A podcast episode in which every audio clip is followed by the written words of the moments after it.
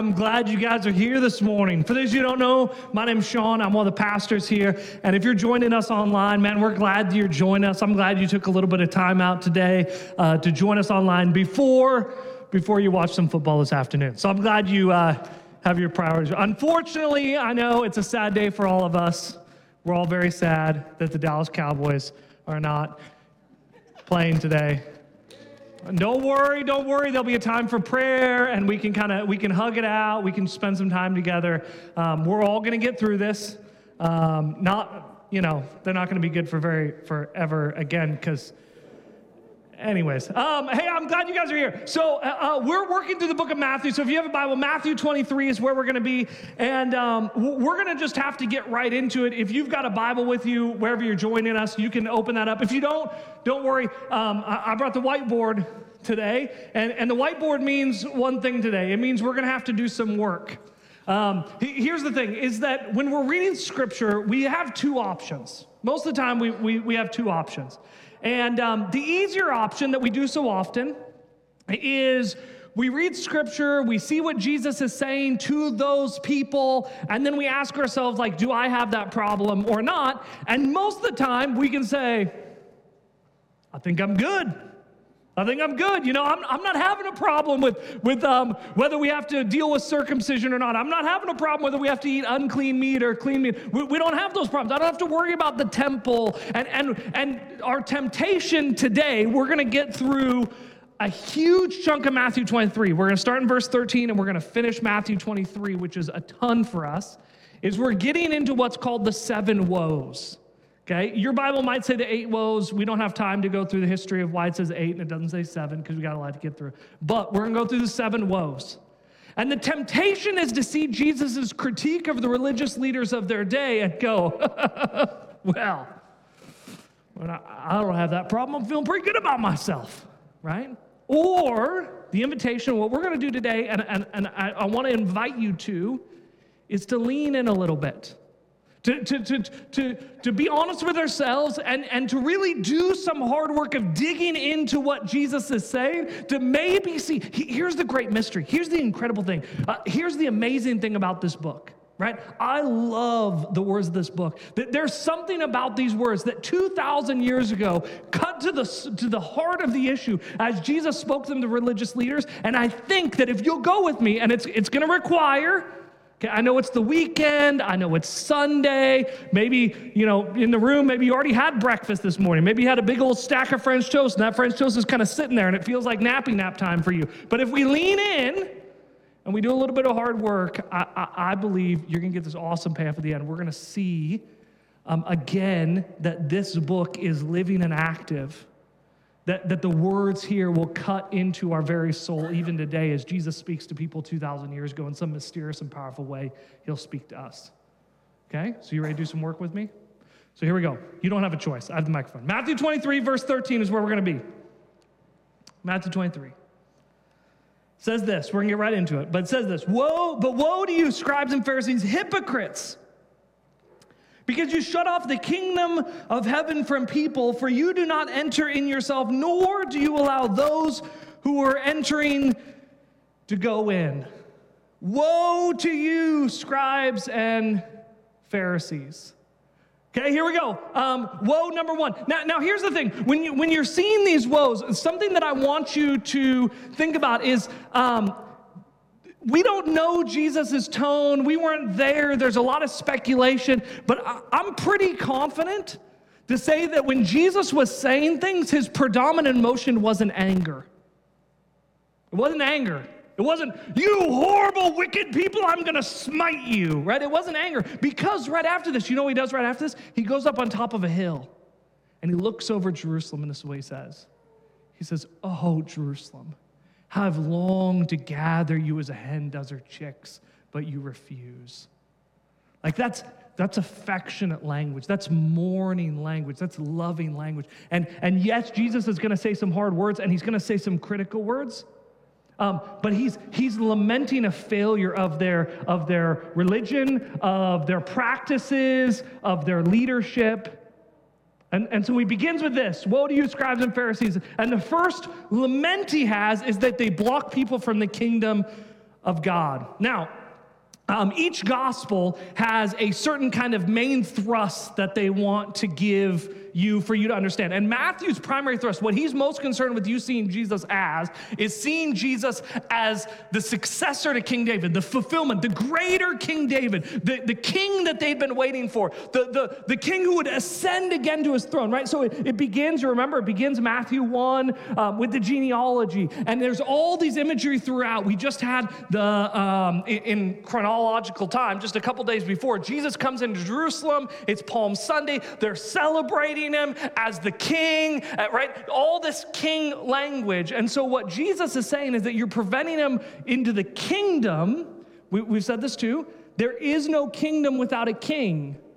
What Jesus is lamenting in the religious leaders is that they are blocking people from the Christ, from the Messiah, that they are preventing people from coming to him. Okay, so here we go. We got seven of them to get through. Okay, um, so number one, actually, that says A, that's not one. Okay, um, number one, his lament um, is that they're missing the Christ.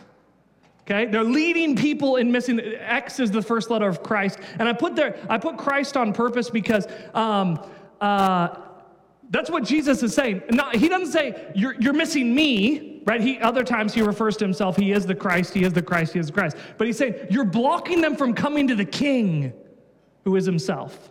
Right? So they're missing the Christ. You ready? Here we go. Next one. Verse 15.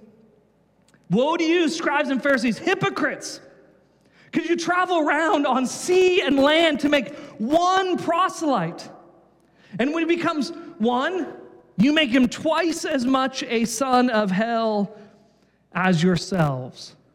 Now, it actually begins with kind of like um, a positive acknowledgement. Like Jesus says that there's a fervor in the religious leaders to see people come into the kingdom of God so much to become part of the nation of Israel that they'll travel over land and sea. And it's important to notice, okay, it shouldn't be missed on you. That he says that they travel over sea and land. I don't, I don't you know this. Um, the Jewish people, not much for seafaring, right? They were not the Vikings the Mediterranean. Although they lived on the Mediterranean, the, the, the, the, ocean was a terrifying tormentor that could not be controlled. And he's acknowledging that they have such fervor to, to spread their message that they'll go anywhere and they'll risk their lives to go anywhere for people to hear about the law of God and, and, and the sacrifices and cleanliness and uncleanliness, all of this that it means to be a part of the nation of Israel. It's actually an interesting, um, just a little tidbit to think about. Um, a lot of times we read the book of Acts, and um, we read about Paul's missionary journeys, right? Have you read about Paul's missionary journeys? Travels all over the Mediterranean, um, planting churches, and he almost, he always, if there's if there's a Jewish population, he begins in the synagogue, and, and he begins there, and then he works his way out.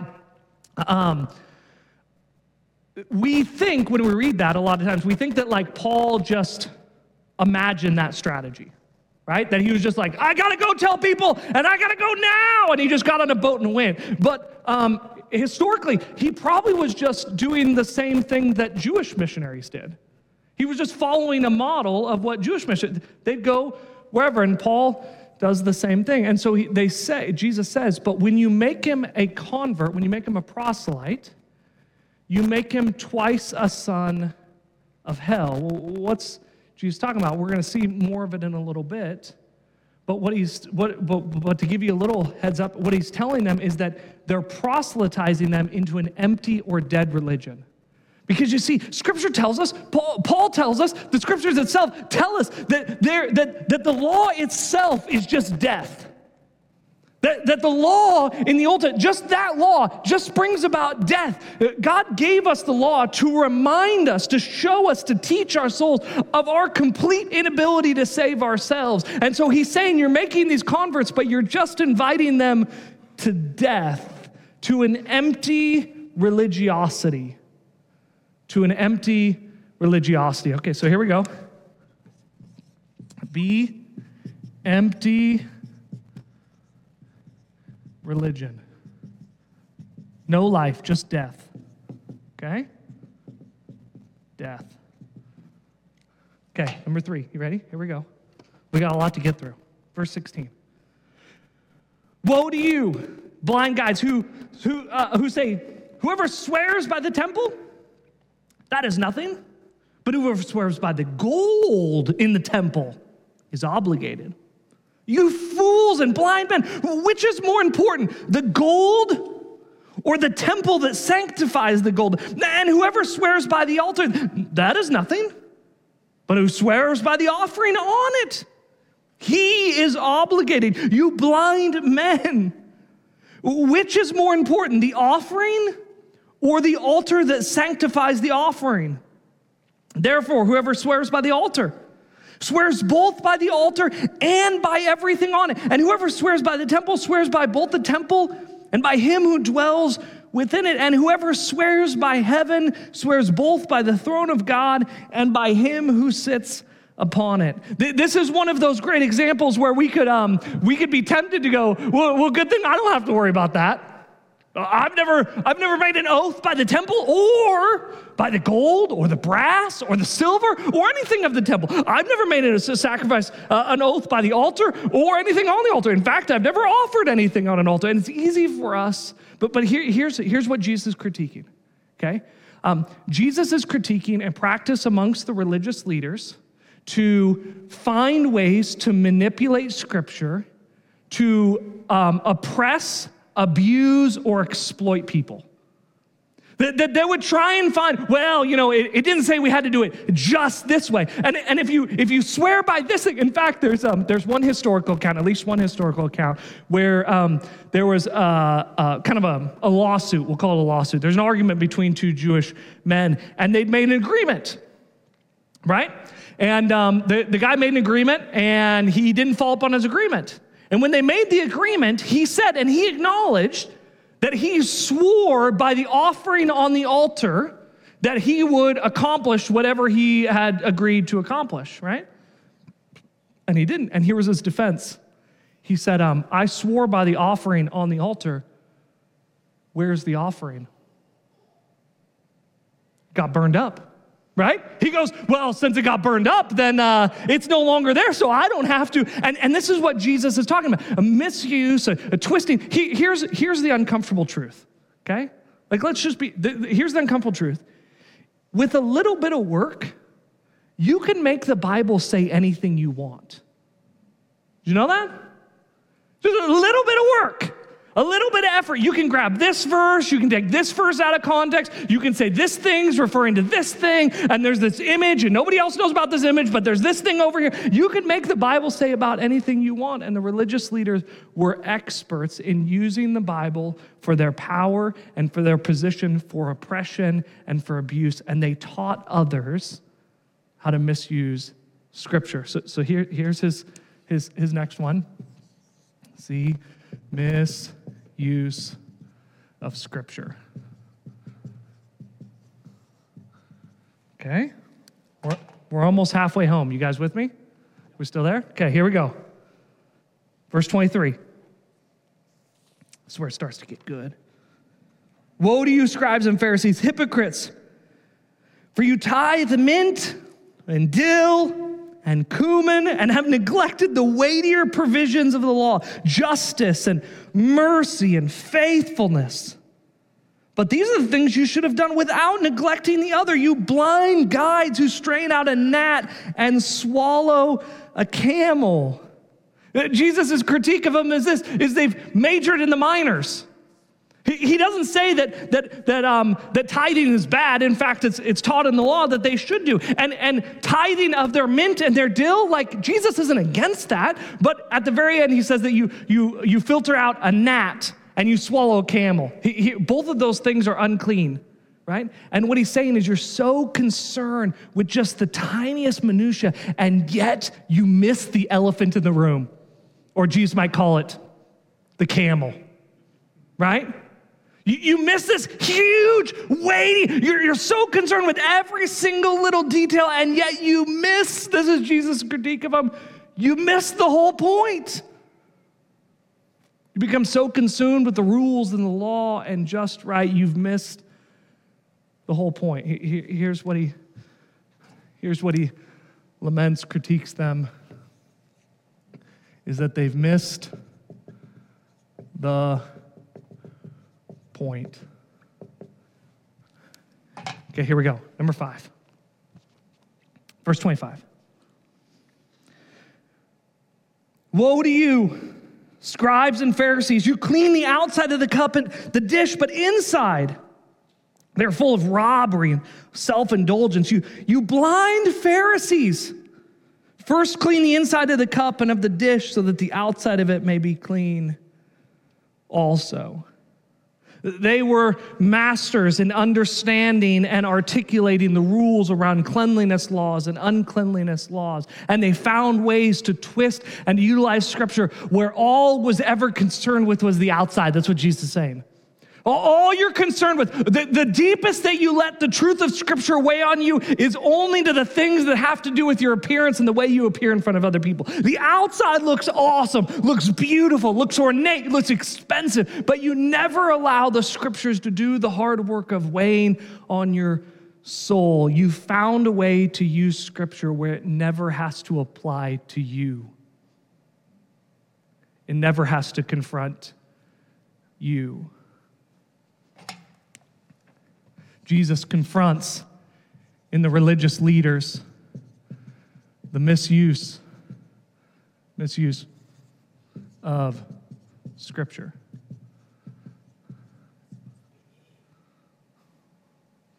There we go.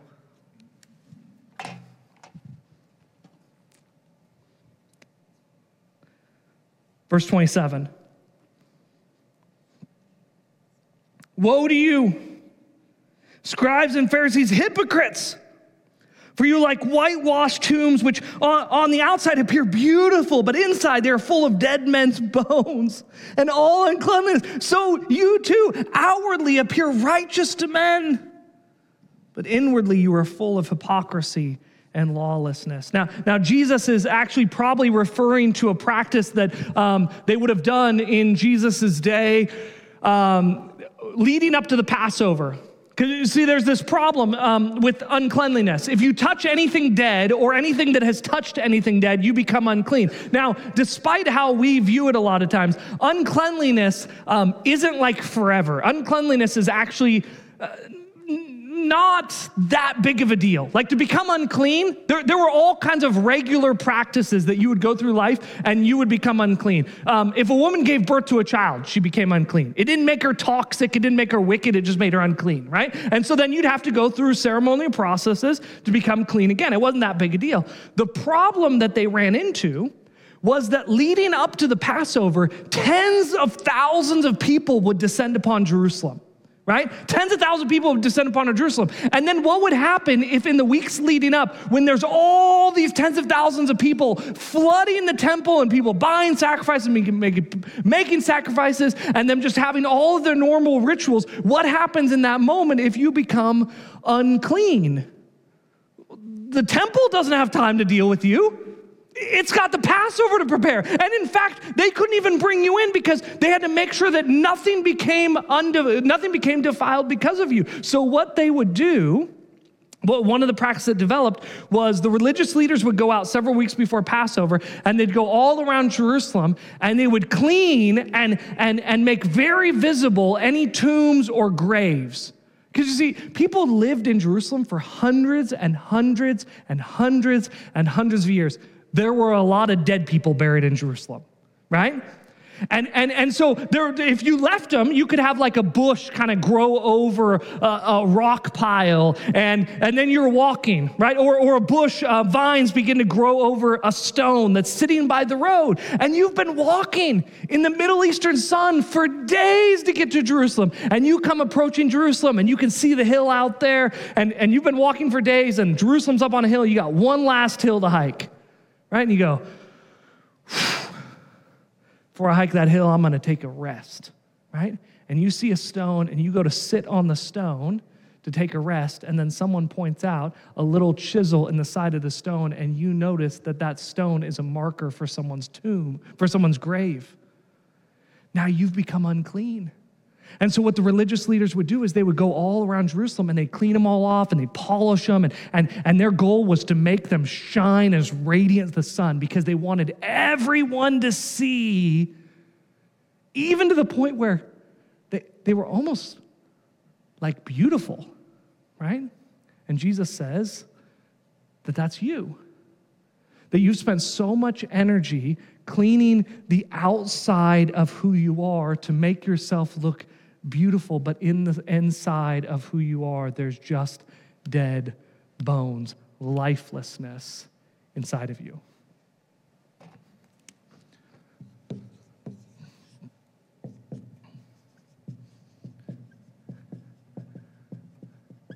Empty religion, death. Okay, last one. Are, are we still here? Are we still with us? Yeah, still good? You sticking along? Okay, here we go. Trust me, you guys stay with us. It's, it's all going to come together. It's going to be awesome. Here you go. You ready? Woe to you, scribes and Pharisees, hypocrites! For you build the tombs of the prophets and, and adorn the monuments of the righteous and say, if we'd been living in the days of our fathers, we would not have partnered with them in the shedding of the blood of the prophets. So you testify against yourself that you are sons of those who murder the prophets. Fill up then the measure of the guilt of your fathers, you serpents, you brood of vipers. How will you escape the sentence of hell? Um, there's this thing called historic arrogance.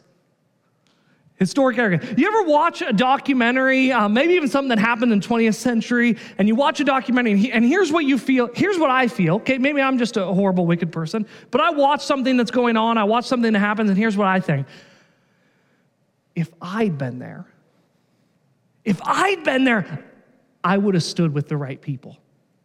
Right? Anybody else? Right? If I'd been there, I mean, I, I wouldn't have been those people. If I'd been there in that day, I would have been part of the right group. Right? It's called historical arrogance. We look back and we look back on other people and we judge them. And the religious leaders were doing the exact same things. They looked back on the, their forefathers, on the prophets, and they went. I mean, if we'd been there, I mean, if, if God could have just sent a prophet to us, you know, we would have listened. We, we would have submitted ourselves. You know, if, if someone could, you know, just like maybe go out into the wilderness you know, and, and live a distinctly different life. And maybe if he just ate bugs, you know, and, and he spoke with the power of God. And maybe if he stood out there and he called Israel to repentance. Have you heard this story? His name's John the Baptist. If, he, if, if we'd been around then, we would have listened. We would have listened. All the while, standing right in front of them is the one the prophets spoke of is the Christ, is the Messiah, is Jesus himself standing right in front of him. And just chronologically, from the time we're sitting, just within days, you know what they're going to chant? Crucify him, crucify him, crucify him. At one point, man standing over the trial of Jesus, and he says, This man's blood is not on my hands. And he washes his hands. And you know what the people say? They say, Let his blood be on our heads and on our children's and our children's children. Standing right in front of them is the one the prophet spoke of, and they miss him.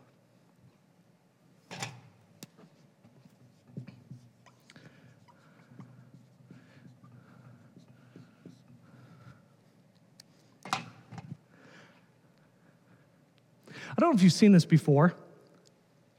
Um, this is called a chiastic pattern. It's a literary tool. It's really actually pretty incredible. It's hard to catch on if you're listening to someone do it in the very moment, but it's a, it's a really powerful um, teaching tool that was used very prevalent in Jesus' day. And, and what you do in a chiastic um, pattern is number one, and the last one in this case, number seven, basically say the same thing. Right? You see that? Jesus' critique of them was that they were, they were preventing people from coming to the Christ, coming to Jesus. And then at the end, he's going to say, You missed the Christ. That, that the second one and then the second to last one basically say the same thing that they become sons of hell, devoted to an empty religion, that, that they are like tombs full of dead bodies, devoted to an empty religion. And then the third one, and progressively until here's the whole point of a chiastic structure, is you are actually pointing people to the center. See, a lot of times when we're writing, we either like build an argument and then at the very end we have our we have our point, we have our punch. Or if you're writing like a thesis, you begin with your thesis and then you build out your arguments behind. A, a, a chiastic structure is built like this because everything builds towards it and then everything points back to it. So Jesus is trying to tell us something. The thrust of his lament, the center of his great warning the center of the thing that causes him to his heart to break for the leaders, the religious leaders, for the people of Israel is this that they miss the point. The great temptation of our faith is that we miss the point. We get so caught up in all these other things, and we think that in our diligence of following the rules and following their situation, following the laws, even to the very minutia of the rules, we think we get so distracted and we think that, that maybe, maybe if we can follow the rules and, and we can be more moral people and we can help other people be more moral people, that we'll somehow honor God. And Jesus would say to us, as he did to them, you missed the point. So, what's the point? There's something else that's awesome about this, okay? We did our work to set this up. There's something uh, else that's really awesome about this structure that, that's hard to see at first, but when you notice it, um, is really awesome. You see, these, these ones over here, um, these are all Jesus is confronting the religious leaders on their practices and its impact on their relationship with God. And, on this side, he actually gives them tangible tools to fix it. You remember he's talking about the, the cup and uncleanliness? And what's he tell them? He says, clean the inside of the cup, right? He's confronting them and their religion and their spirituality and their walk with God, right? And so these ones are all about how they've missed the point with God. These ones are all about how they've missed the point and it's impacted others. They travel all over the world to make a proselyte, but once they do, they make him twice the son of hell. They teach people how to abuse and to misuse scripture, and they miss the point. These ones here are all about how their walk is impacting others. Now, you might remember, Jesus has been teaching all day. It's towards the end of the day. This is Jesus' last great moment of teaching, right? And you remember how the day started? Um, Jesus' popularity and, and, and energy and, and kind of a populist movement had begun to kind of gather around him. The cross was imminent. Jesus knew this. And so the religious leaders and political leaders wanted to discredit Jesus. So they come and they start asking him questions. And you might remember some of the questions. One of them is this they ask him, What's the greatest commandment? Remember what he says? He, says this Love the Lord your God with everything that you are, right? Different gospels record different sets of words out, but the point is love God with everything, right? And then he says this the second is like it to love your neighbor as yourself. Now, a lot of times, we had this conversation back in December. If you weren't here, if you haven't heard this before, you, you may have missed this, but a little refresher. A lot of times, we think of when he says it, we think of it in English like bullet points, and we think that Jesus is saying, in second place, right? Like, like, uh, like they asked him a question, and Jesus like, Well, the right answer is God. Love God with everything you are. But for bonus points, love other people too. But that's not at all what he's saying.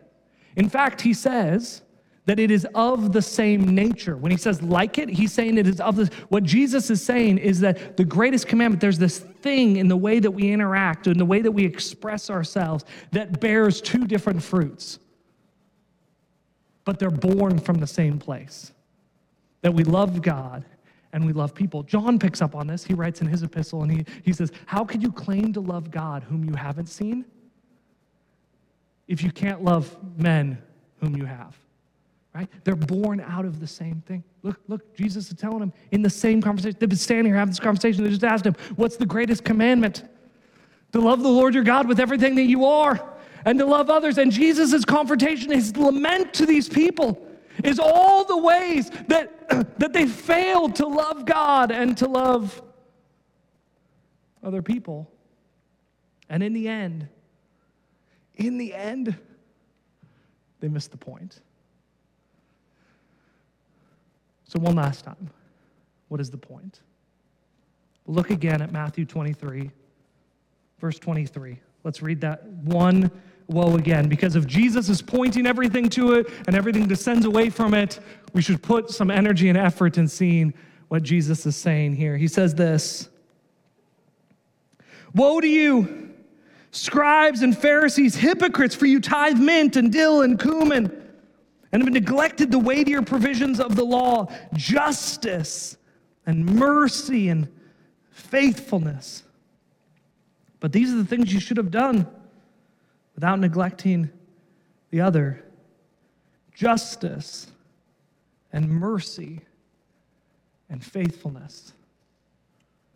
You, you, you thought you thought that this whole thing was about you following the rules and convincing other people to follow the rules. It's about justice and mercy and faithfulness. You see, the gospel message is just that it's a message of justice and God's mercy and his unending faithfulness. That the story of this book is a story of justice and mercy and his faithfulness. He, here's, and, and not justice like we think of justice as like penal, right? The biblical view of justice is restorative. It's making things right. In the end, God will be just in all ways, and He'll make all things new. He'll make all things right. The gospel message is this is that every single one, that justice says that every single one of us is broken and wicked. For the wages of sin is death. We have all earned this death. We've all earned this brokenness that justice demands that, that we pay the penalty. And yet, in God's overwhelming mercy and loving kindness, He's given Himself in place so that His perfect justice might restore all that is broken, that in giving his son, he might restore and redeem the wickedness and the brokenness of our soul, and that in all things he will be faithful. Scripture, there's this one passage, I love it. It says, Even when we are faithless, he remains faithful. This is the good news of the gospel. That God is not impressed with your, with your faithfulness, with your accomplishments, neither is he disappointed or surprised with your failures. But He is a God of justice, redeeming and restoring all things. He is a God of mercy and grace, and He is a God who is faithful always in all things. Now, we could just stop there, but Jesus is actually quoting a passage. You want to see this? You ready? One last thing justice, mercy, faithfulness. You ever heard Micah 6 8? Let me read it to you. Let me read it to you. You ready? Here we go. This is Old Testament. This is one of those guys that they talk about. You know, I mean, if someone like him had come, right? Someone like him had come to us. And so Jesus just quotes one of them. He has shown you what is good and what the Lord requires of you. Okay, okay. So, so God is great and merciful and kind, and the good news of the gospel is, is that He is redeeming all things, that there is mercy and grace for every single one of us, and in all things He will be faithful. Even when we are faithless, He remains faithful. But it's not just that. And what the Lord requires of you, here it is to act justly, to love mercy, and walk humbly with your God act justly, love mercy, and walk humbly, to be faithful, to walk humbly with your God. So, what is required of us? What is the point? What is, what is all this put together? Act justly, love mercy, walk humbly with your God. God's not concerned with you being a more moral person. God's not concerned with you being a kinder person. God's not concerned with our culture being a more moral culture. God's concerned with the kind of justice that brings redemption, a kind of mercy that heals, and a kind of faithfulness that redeems. God, God is concerned with us loving God and loving people. And then you know what he says? You remember? He says this. He says, when you clean the inside of the cup, the outside will get clean. There's a question today. How is it that we're called today to act justly? And biblically, what we're talking about is a kind of restorative justice, advocating for the oppressed and the overlooked, for the widow and the orphan, for the rejected and the unwanted. What does it look like in our lives to be a kind of people who stand up for the voiceless, who fight for the oppressed and the abused and the rejected and the unwanted, to be a people who bring restorative justice to all things in this world, to be people of mercy? See, people have been shown mercy, show mercy. People have been shown grace, show grace and to be faithful, to walk humbly with our God. I, I just wonder, I was just thinking about this week as I was going over this. What would it look like? How would it change our world? Let's just forget our, how would it change our community if what we as followers of Christ were known by was humbly walking with our God? How would that transform and redeem the brokenness of this world. So often we get sideways. We think this thing is about so many other things. But it's an invitation to you to respond to the justice and mercy and faithfulness of God with justice and mercy and faithfulness. I pray that we might be that.